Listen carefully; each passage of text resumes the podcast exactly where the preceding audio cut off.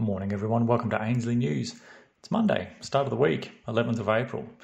Today we're talking Fed balance sheet reduction incoming. Late last week, the FOMC meetings or minutes from the previous meeting were made public. In them, we found the Fed is targeting a maximum of $95 billion in balance sheet reduction per month. That's going to start up in May. The figure is made up of $60 billion in treasuries and 30 billion in mortgage backed securities. Normally, when various dated US government bonds or treasuries mature, they're rebought by the Fed Reserve. Since the repo meltdown in September 2019, the Federal Reserve has not only rolled over all of the existing debts, but they've been actually buying more. We can see that since July 2020, the debt expansion has been consistent, rising on every angle into the top right of this chart we show you today. This chart shows you all the way back to 2007 um, it's a bit of a debt chart. It's a bit scary. But if you've been listening to our news, it comes as no surprise. What the minutes of these meetings show is that they're planning to actually reduce the total debt levels for the first time since late 2017 to 19. The proposed tightening is double the size of the previous one.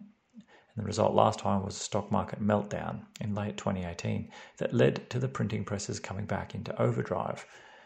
This movement away from ultra easy monetary policy comes as the two and 10 year treasuries have inverted, as we've talked about in our news over the past week.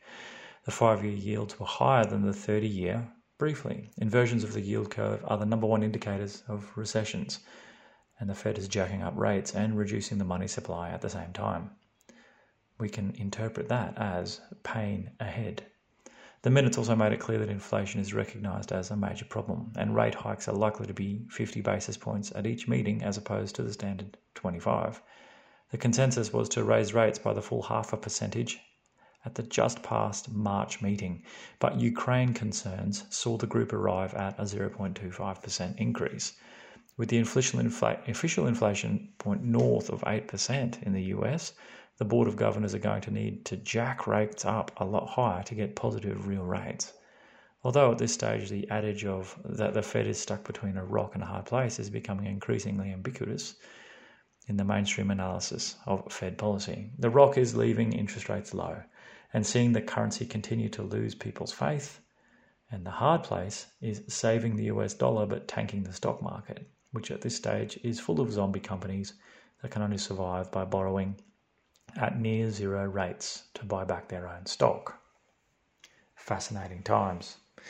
Hope you enjoyed our nice little snippet of news today. Jump over to ainsliebullion.com.au for all things physical, that's gold, silver, and platinum. ainsliewealth.com.au for all things crypto, and goldsilverstandard.com for all things uh, to do with our uh, gold and silver backed cryptocurrency. Enjoy your Monday, everyone. We'll catch you tomorrow for more news.